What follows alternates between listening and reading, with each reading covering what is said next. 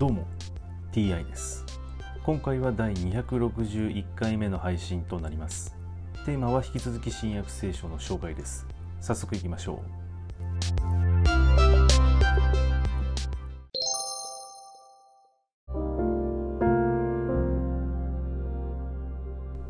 新約聖書第260回。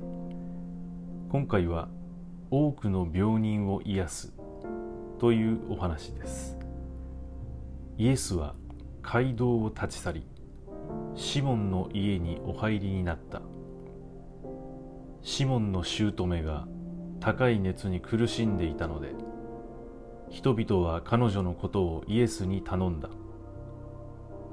イエスが枕元に立って熱を叱りつけられると熱は去り彼女はすぐに起き上がって一同をもてなした。日が暮れるといろいろな病気で苦しむ者を抱えている人が皆病人たちをイエスのもとに連れてきた。イエスはその一人一人に手を置いて癒された。悪霊もわめき立てお前は神の子だと言いながら多くの人々から出て行った。イエスは悪霊を戒めて物を言うことをお許しにならなかった。悪霊はイエスをメシアだと知っていたからである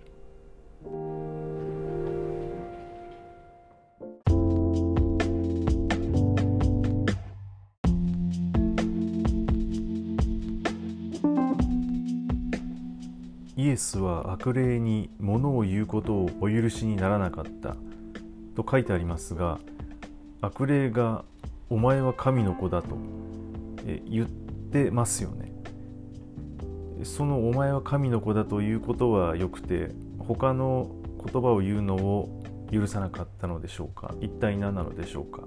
はい今回はこれで以上です。また次回もどうぞよろしくお願いいたします。それでは。